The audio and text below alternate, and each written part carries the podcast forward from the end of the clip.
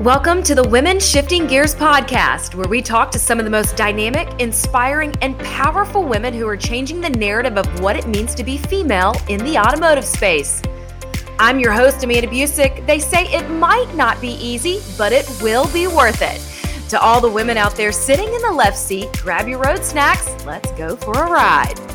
After spending over 12 years as the general counsel for Speedway Motorsports and Charlotte Motor Speedway, Lori Eberhart is now the founding member of Apollo Sports and Entertainment Law Group based in the Queen City. A self described badass lawyer, Lori's primary areas of practice are sports and entertainment law with a concentration on advising a variety of sports clients on legal and business matters, in addition to risk management. Advocating for women to celebrate their triumphs, Lori embodies this energy as a reminder to anyone who may be struggling with being a successful female in a male dominated career. She has made it her mission to bring abundance and success to those she encounters on this path. From all of us at the Shifting Gears community, Lori, that is badass. Your Women Shifting Gears podcast starts now. And on this week's Women Shifting Gears podcast, Lori Eberhart joins us. Lori is the founding member of Apollo Sports with a focus on sport and entertainment law out of Charlotte, North Carolina. And Lori, as we dig into you and to your story, one of the things that I, I loved when I uh, was kind of uh, researching you on my own was one of the first sentences you have describing yourself is badass sports lawyer. How important is it to celebrate your successes? That's a great question to start everything off. I think it's really important as women that we do celebrate our successes. And I think it's important that we support each other and that we do say, hey, these are things that I've achieved. This is what I've done in the past. I think so many times we're trained to be very humble and very in the background and i think we undersell ourselves sometimes. So i think by saying you know, this is something that that i did this is something that i accomplished you know founding my own law firm um, doing some amazing things over my career i think it's important that we celebrate our own successes but that we also celebrate other women's successes and lifting them up as well when you talk about that journey to, uh, I, I, as someone, I completely struggle with that. Uh, I, I, still think that uh, my career is is going to uh, be pulled out from underneath me, or am I supposed to be here, kind of thing. What was your process with it? When did you? Uh, what was the aha moment of no, I am here. This is what I'm doing, and this is who I am. Great. Again, another great question. Um, I'll tell you about a couple of milestones that helped me get to a position where I was number one, I deserve to be here. Mm-hmm. I'm in this peer group, and I can also move forward and um, accelerate and be successful in this high level peer group. Is when um, I was working at Speedway Motorsports, which was a uh, it's a company that owns Charlotte Motor Speedway, Atlanta Motor Speedway, Texas, and um, Las Vegas, and a couple other speedways it was a public company at the time and i moved from being the general counsel of that organization over to being in the operations and took over the ticket office and a lot of the other operational stuff. I was executive vice president of charlotte motor speedway and I was handling everything, overseeing everything at the Speedway except corporate sales, the ticket mm-hmm. office, the Speedway Club, the guest services and logistics, the construction, the maintenance, the um, development of the Speedway. Again, everything except corporate sales. It was a great job, one of the funnest things I've ever done in my entire life. But I remember when I, I won this award, the Charlotte Businesswoman of the Year award, and there was a big a cocktail party. There was a, a thing, a social where all the women got together. And I was, as it is throughout my career, I used to be the youngest and only woman in the room, but a lot of times I'm the only woman in the room still. But at that, I was the youngest person in the room. And I remember this one woman coming up to me. Her name is Jill Flynn. She was the longtime human resources manager at uh, First Union Bank, which is now Wells Fargo.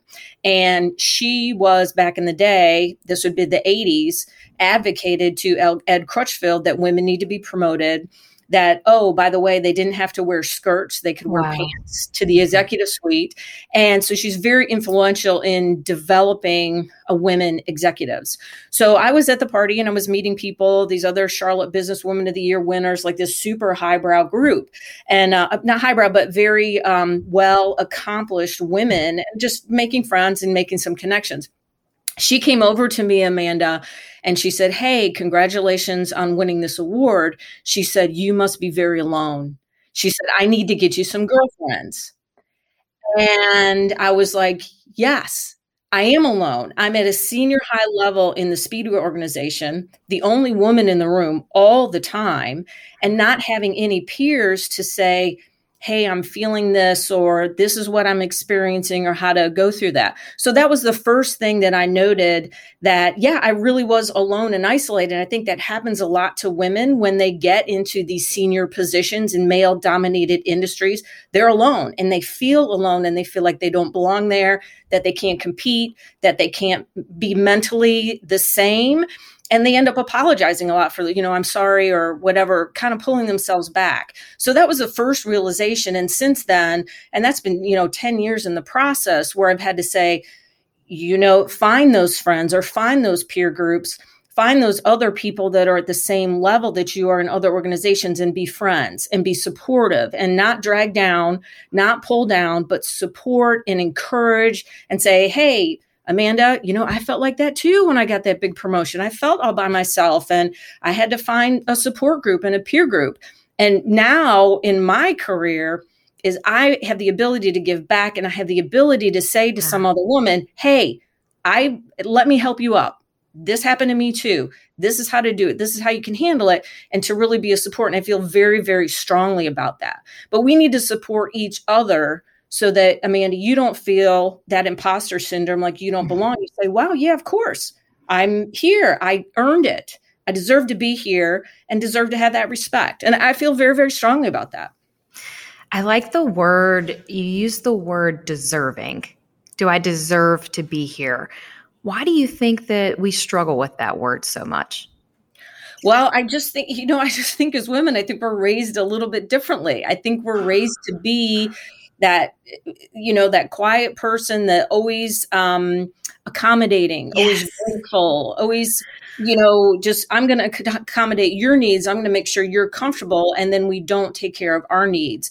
I think it's a, a, a change of mindset to say you know no i deserve i worked hard for this. I deserve everything that came my way. Nobody gave me anything.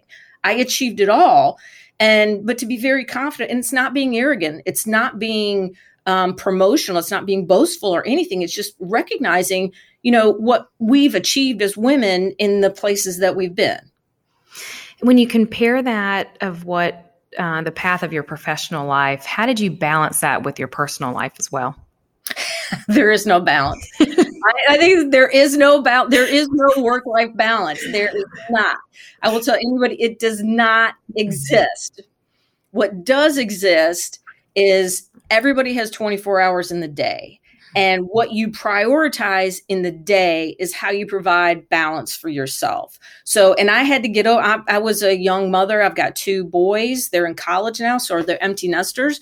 But when they were little, I struggled and I struggled wow. and I struggled. But I finally got to a point, I was like, okay, everything in the office is done. I've achieved all I've got. From four to six, I'm going to a baseball game and I'm going to turn my phone off and I'm going because that's my priority right then.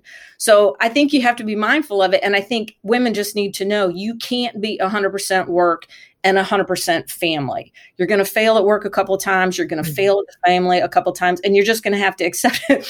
my kids always tell me, they're like, Mom, you weren't there to see my first uh, home run. I'm like, well, you know what? You got a mom that works, and you're just going to have to deal with it because that's mm-hmm. that's the way it is. How did you remove the guilt? You never get over it. Yeah. You never get you never get over that mom guilt and i still have it to this day. Should i have been there for the first baseball? Should i have been there for this? Should i have volunteered more? But you know you just what i do is i end up telling myself i forgive you yeah. for not being there. You forgive yourself for not being doing all that. But none of us is martha stewart except martha stewart right and she only had one child you know she she didn't have two or three running around so it's just to give yourself a break and say it's okay. Yeah. You know, my kids will work it out in therapy when they're 40. and also something that women carry. Like we carry that. yes. Yes. Well, as we uh, dig back into uh, the beginning of everything for you and, um, you know, undergrad and then law school at Wake Forest, was there something that hit you that knew you wanted to be a lawyer? I've since ninth grade, my my ninth grade civics teacher, and we used to debate because I'm uh, have one political view and I've always had it, and he had a different political view, and we would debate a lot in my civics class. And he mentioned to me, he said, you know, you should think about law school as a career. And it just kind of planted the seed in the back of my brain. And then I went to undergrad. I was a history and political science double major with a minor in theater and graduated with a history major. And what do you do? You, you can't get a job with history. You either teach um, or you do something else. So you go on to graduate school. So it was a natural fit for me. And I always thought, you know, once you get, I'm a huge believer in education. Once you get your degree, nobody can take it away from you. So I thought, even if I don't practice law, I've got a law degree and I can always go on. And now it gives me the ability, you know, law in itself, you know, drafting documents and advising and all that, that's the vocation. But to me, the thing that I really like about it is I get to help people. I get to help other people be successful this is how to grow your business. This is how to protect your intellectual property. This is how you protect this asset that you've built. And it's really about helping people and helping them do better and exceed and to grow and be successful. How did the uh, opportunity in motorsports present itself? So funny. It's so funny. My mom was the controller at Michigan International Speedway, and she's a numbers person. She's she does she knows debits and credits and accounting. She doesn't know she wouldn't know a race car driver if they ran over. She doesn't know anything about the sport. So she, my summertime job, I grew up in Michigan near Michigan International Speedway, and my summertime job was assistant to the public relations director at Michigan International Speedway. I did that summers through high school. I did that summers through college, and that was my introduction to motorsports. And here I am, you know, years later, still in it. And it's it shows me the strength of that that first job getting that internship getting that first thing making those connections. And then you know later down your career all those connections they end up coming together. I have a guy that i interned with at michigan. He's from michigan too. He's in sports marketing right now. It's one of my biggest um, sends me referrals all the time. But you know who knew this amount i'm not going to give you my age but you know this amount of years later those connections you make from that first job still um, still are important what makes a good lawyer? I think a good lawyer is somebody that number one puts the interests of their clients ahead of their own, is not self interested, but is genuinely pleased and motivated to see their clients succeed. I think a good lawyer is always um, able to recognize risks. The risk is, you know, any business decision has a certain amount of risk. And I think the, a good lawyer is a lawyer that recognizes that, hey, business people are going to take some risk. They're business people, they're entrepreneurs. That's what they do. You know, some lawyers are like, here's a decision, a deal that wants to get done. No, you shouldn't do it because there's, you know, too much risk. My philosophy is, hey, business person, here's the risk. This is the worst case train wreck scenario that you can have. If you want to go ahead and decide the risk and take it, fine. I'll paper your documents. I'll make sure you're protected as much as possible. But it's not my decision whether to take the risk or not. It's the business person's decision. So the other thing I think about a good lawyer is not lawyering in a vacuum. There's always a legal solution to a problem, but the legal solution has to be balanced with the business result, with the PR result, with the marketing result. And I think having those from my perspective, having that business acumen because I've ran business before, I've got a lot of um, corporate business knowledge, P and L um, knowledge, being able to advise on the business side of it and balance it with the legal decisions or the legal aspect makes a better decision for the business person, and that's what I think makes a good lawyer. The other thing is honesty. Honesty all the day is long. I tell my clients sometimes it's it's against my best interest because I could, you know, do something and make a lot of money off it. Or I could say, hey, here's another way to do it. And you don't have to pay me anything. But it's, you know, it's having that person's best interest and being honest with them all the time. We'll be right back after this message from the Big Machine Music City Grand Prix and the Women with Drive Summit. Join us for the Women with Drive Summit as part of the Big Machine Music City Grand Prix August 5th through the 8th in Nashville. Top influencers in motorsports will discuss the countless initiatives underway to empower women in the highest levels of professional motorsports. Events also include an opening reception, IndyCar Paddock VIP tour, and an opportunity to attend the inaugural Big Machine Music City Grand Prix on the weekend. To learn more and to register, visit gsevents.live. How did you know you were ready to start your own business? Well, you know, necessity is the mother of invention. And so um, I got to a point in my career that I didn't want to work for somebody else. Um, I still had my law degree, and I thought, well, shoot, I'll go back to my roots. I'll hang out my shingle. I've got a lot of contacts and I'll see if I can make a go of this. And I was lucky to join up with my partner, Melinda Morris Zanoni. She's an entertainment lawyer and we've known each other throughout our entire careers. It's funny, we always say um, in the legal world, we were always the youngest and the only women in the room for, you know, whatever legal conference that we went to. And so we um, took a look at the Charlotte market we're like Charlotte's a sports town. We've got the Hornets, got the Panthers, we've got the Charlotte FC, the soccer teams coming. We've got the Independence, we've got the we've got a lot of sports. In in addition to motorsports, which is you know NASCAR's all there.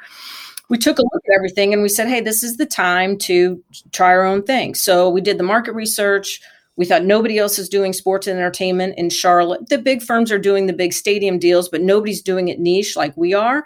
And the timing was right. And so here we are six years later. You know, we just came off our best year, you know, knock on wood. I know a lot of people didn't do well during COVID, but we were really fortunate that our clients were had a really, really good year. And so we're growing. We're just bringing on another associate. So we're hiring. And um, it was the right time to do it. So I'm pleased and thankful and grateful to my clients and our clients and the reception that we've had out there. How would you describe your leadership style?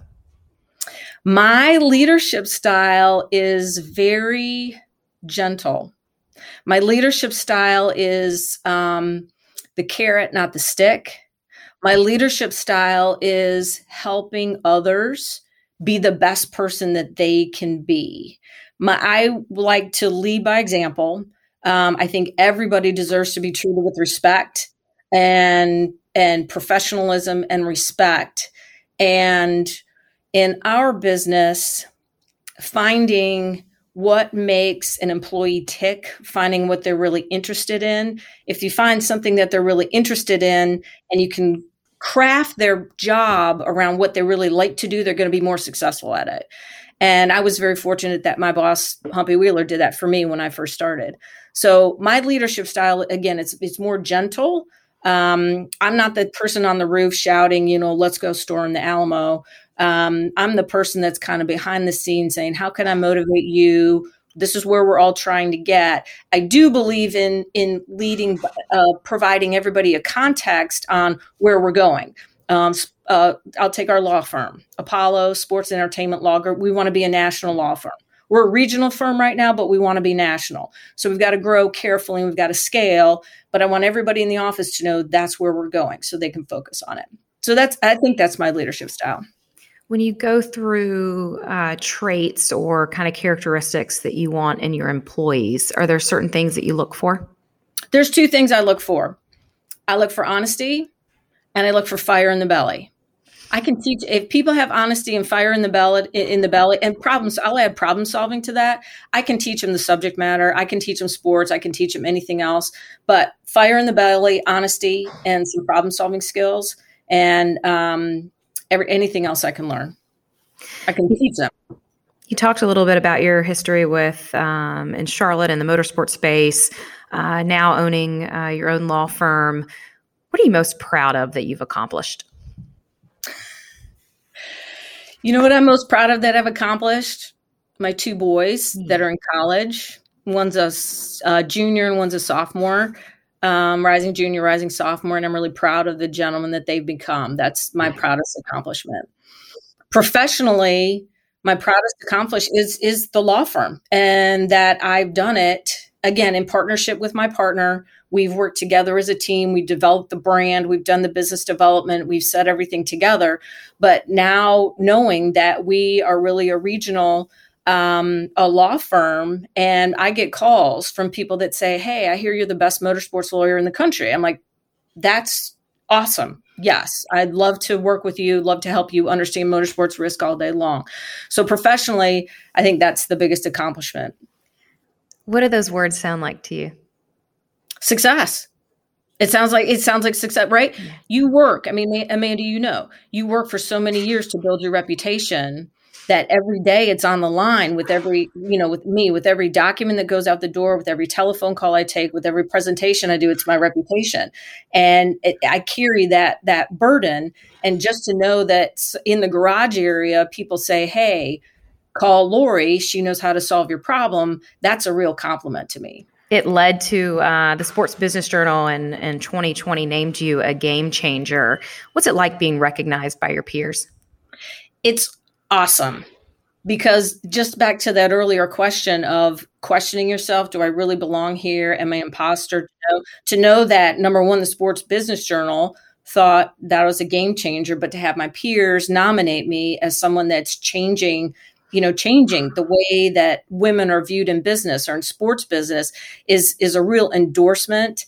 And i'm really really honored that they selected me. And like i said it's my time to change things and and help other people find their way through finding uh, ways to get through for women or for uh, young people, uh, especially in I would imagine that uh, that the in the law world it is as probably male dominated as it might be in in motorsports. Do you feel like it's gotten bad, better? Have you seen an improvement of women being in the conversation? I have. I will tell you in the legal field. Um, these are some st- statistics in the legal field. Field, about 55% of law school graduates are women. In law firms in the United States, only 22% of law partners are women. So women are tapping out some there in between. It's true in companies too. And the majority of high college graduates are women, greater than 50%. Uh, 50% of all mid level managers are women, but C suite managers is 17%. So there's a tap out there too. And I have some thoughts about that. What are they? I, th- I think I think women because when women have children, they say, "Hey, I can either stay at home and do the mom thing, or I can work." And the balance is not there. I do see corporations changing. I do see this work from home, this more flexibility is going to help women and professional. And I think that there does need to be some more flexibility to keep, I call it a brain drain in corporate America because women are tapping out. I know friends of mine that are master's degrees, that have physics degrees, that are neuroscience, that said, I don't want to do it anymore. Um, so there's got to be some accommodations that made in the law firm and in corporations as well. I will also say I've seen a change actually in the past year. I've seen a change in sports business of women being promoted into really awesome jobs. This Kim, the baseball player down at the uh, Florida Marlins, um, that was the new general manager of the baseball team there. And um, I've seen a lot of women take on a real hefty position. So I think there's some intention, people saying, let's look at this differently. Let's put women in, in stronger positions. Um, and we just need to support each other on the way up as, as we go along. So I, I do see it changing. Uh, the other thing I see, Amanda, is I see that because of the national narrative during the past 18 months, I see this diversity, inclusion, diversity, equity, inclusion. Brands are talking about that. We're going to be more diverse, and they're going to have to put their money where their mouth is, meaning they're going to have to hire women, they're going to have to hire minorities, they have to pull them in. Um, we're a 100% female owned law firm, and we've been talking to some big brands about doing some sports um, sports law work well, we help check the box in their, they've got diversity and DEI metrics. You know, 30% of the vendors have to be minority. So we fill that. Um, so that's turning out to be a competitive advantage for us. And I think that's going to continue. We're going to take a quick pause here on the Women Shifting Gears podcast to hear from our sponsor, Privé Hair. I love supporting women shifting gears and champion females who charge hard in the left seat of race cars. My name is Shay Holscher, and I'm the CEO of Privé Products. My company makes salon quality hair care products. We are women owned and women run. Our products are powered by the highest quality, clean, natural ingredients on the planet. We believe women are changing the world. We give 1% of our revenue back to Project Beauty Share, a nonprofit that supports women in need. Visit our website at priveproducts.com and use the code LOVEPRIVÉ, all in cap, and save 30% on your first order. One of the, as I've talked to you through this uh, podcast, I, I am looking at uh, the other things that I know you're involved in, I, I really don't know if you sleep. So, but uh, one of those uh, roles that uh, you play in is uh, co-president of WISE, which is Women in Sports and Entertainment.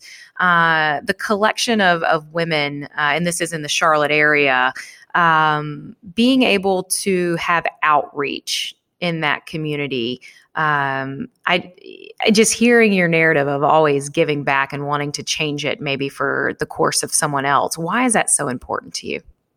Well, because I didn't have that. I mean, quite honestly, I did not have that. And I think my career would have been different if I had a I had a male mentor. My boss, again, Humpy Wheeler's great, was my mentor, brought me up, gave me a great opportunity and great careers. But I didn't have a female mentor that could have helped me through some tougher transitions that I had.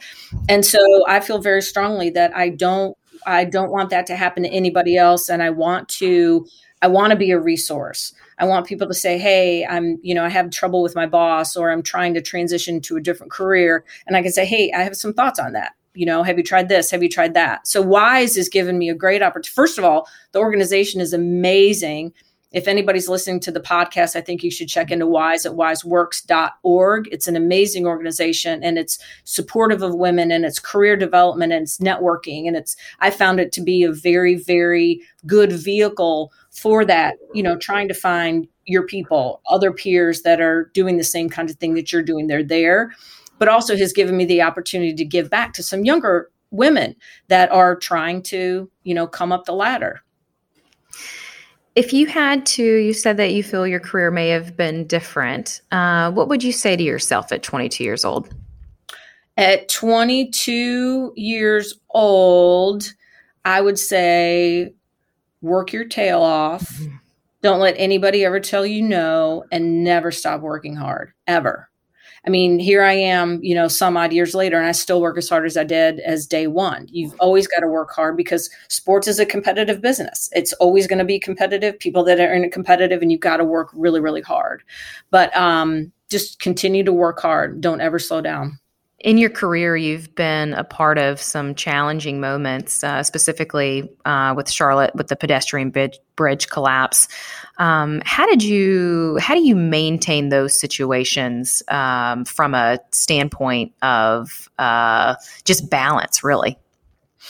Yeah, so I went through when I was at Charlotte Motor Speedway. We went through a real rough time where we had several um, disasters that happened within the span of about 18 months. We had a um, had an IndyCar race uh, at Charlotte Motor Speedway, had a tire that came off of a car and was punted into the grandstand. We had three people killed and nine people injured. Um, so that happened. We had um, at the time we had uh, it was Lowe's Motor Speedway at the time, and you guys remember Eric Rudolph and the um, the Olympic bomber. He was at the Olympics in Atlanta. Anyway, he was um, escaped. They couldn't find him for four or five years after that. He was rumored to be hiding out in the North Carolina mountains, and we got an FBI report that he's coming to the Coca Cola 600, you know, that time. So it was just a crazy, crazy time. Um, and then the last thing we had the bridge collapse, and it was um, after the All Star race. Dale Jr. won, and there was 107 people on the bridge, and it collapsed. Um, and I can tell you more than you want to know about pre-stressed concrete and how that happens, but you don't want to, your listeners really don't want to know that. So I think going through those things in balance in a time of crisis, you just do what needs to be done. I learned a lot. I worked with a lot of um, great litigation attorneys. I worked with some great accident reconstruction folks. I worked with, again, my boss at the Speedway that how we handled the families, how we handled the people, um, the the the people that were injured, but also the the remaining family members from the deceased. We were very thoughtful about supporting those folks and doing the right doing the right thing always. Um, but I think having that experience puts me in a very unique position as a lawyer because I've been there when indemnification clauses have been enacted, like that doesn't happen all the time. And I've been there when you've got an absolute disaster and you go to court and you're trying to settle within your limits. And it's, I've got the experience and I can use that to advise my clients now on what their insurance could look like or what the, you know, what's the worst thing that can happen um, in their situation. And at a racetrack, anything can happen. If I, you know, four year old concrete bridges aren't supposed to fall, but they do. So the impossible does happen. But I think it gives a unique perspective of how to handle a disaster, and you just do what needs to be done in the time frame. Thank you, Lori. Well, one of the things that I also saw was that you are uh, you call yourself a history geek, and hearing about your undergrad, um, how great are you as a trivia partner? I'm pretty good, Amanda. I'm coming to Charlotte and we're going to do a trivia night. you want me on your Trivial Pursuit team? I'm in history category. Um, you know, history is my passion. I have, I love history. I love talking about history. I love learning about history. I love anything about history. I'm, I'm geeked out. I'm reading a book right now. It's the biography of Wild Bill Wild Bill Hickok. You know Wild Bill, and it's history. And he was a he was a soldier in the um, Civil War, and he fought for the Union side, and he was a sharpshooter. Anyway, I just get geeked out about it. It's my passion. But from a more serious note, history provides context. History provides context of everything. You can look at the lat last 18 months of the civil unrest and it's got ties to the 1964 Civil Rights Act. It's got ties to the Civil War. Um, th- these things uh, they don't just happen, but for me, it provides context and an understanding of why a certain way is the way it is. Um, in Raleigh, why is it Hillsborough Street? Why is it called Hillsborough Street? In Charlotte, why is it called Sharon Road? There's all context of why these things are like this. And so to me, it just provides understanding. And um, I know my friends all get tired because we'll go someplace and I'm like, oh, yeah, this was the site of the Sugar Creek. You know, I'll say some kind of history thing happened here. And they're like, shut up, Lori. We just want to have fun. and I, I do want to follow up a little bit on because uh, you look at uh, the context of what's happened in the last uh, 12 months, 15 months. Uh, and I actually am very optimistic of, I know people talk about millennials or Gen Z, and uh, but I feel like that there's this this push for enough is enough. Uh, from someone of, of of where you are looking looking down and seeing uh, what's happening, how how do you describe what you you feel is changing in society? Well, I think our young people are to some extent they are understanding that they have a voice that they are seeing that how they can change democracy and they're actually I, I see the younger generation being more engaged um, and actually, in the past 18 months, I think everybody who didn't know what the Electoral College is certainly knows what it is now and why it was set up. And but also understands how how change happens and that we live in the democracy and we have a very um, we have a live democracy. One of the things that I think as Americans is we keep evolving to be better you know this whole the, again the civil disrupt d- disruption civil unrest is about america being a better place and getting to a better place. And it's noisy and it's like sausage making and it's you know one person has a viewpoint another person has another but we're all collectively have this group think where we get to a better place. That's why i see the whole July 4th. I see Juneteenth as a mm-hmm. evolution of that revolution coming forward. And I see us kind of still evolving into a better society. So I'm hopeful about what's going on. And I think, I think, I believe in us getting there to the place where, where we want to be. We'll be right back with you guys here on the Women Shifting Gears podcast after this quick word from our sponsor, the Circuit of the Northwest. Hi, I am Brian Nilsson, founder of Circuit of the Northwest, a world class multi use motorsports facility and racing destination located in the Pacific Northwest. I am proud to support the Shifting Gears community and their mission to get women in the left seat. It mirrors our mission, making the Circuit of the Northwest equal for all, because you know, the car knows no gender. A limited number of pre construction founding memberships will become available in June at preferred rates at circuitofthenorthwest.com. Well, thank you for sharing uh, this last half hour with us. Uh, I have a feeling that uh, you were uh, damn near determined to make sure that happens. So, uh, it, uh, but now that we have, we, we transition into the hot lap now. So you have survived the first half, and this is where it gets fun for us. So we're going to take a journey with Lori. And if you're on a road trip, where are you headed?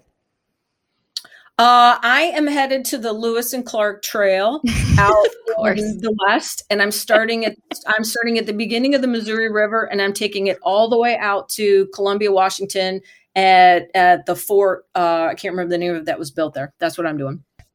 What do you on this uh, Lewis and Clark adventure? What are you driving? I'm gonna drive a Porsche Cayenne. That's Ooh, what I'm gonna drive. What's on the radio? Rolling Stones. Ooh. Any specific song? Um, Let It Bleed and Sticky Fingers are two of my favorite albums. And then I'm gonna have on the back, I'm gonna have the Drive By Truckers, um, Blessing and a Curse, um, in in the the second slot. And what road snack is in your hand? Uh, corn nuts. oh, okay, that's a first. I haven't heard that one yet. Uh, and if you're in the left seat driving, who's your passenger in the right seat? Uh, be my husband. You come with me.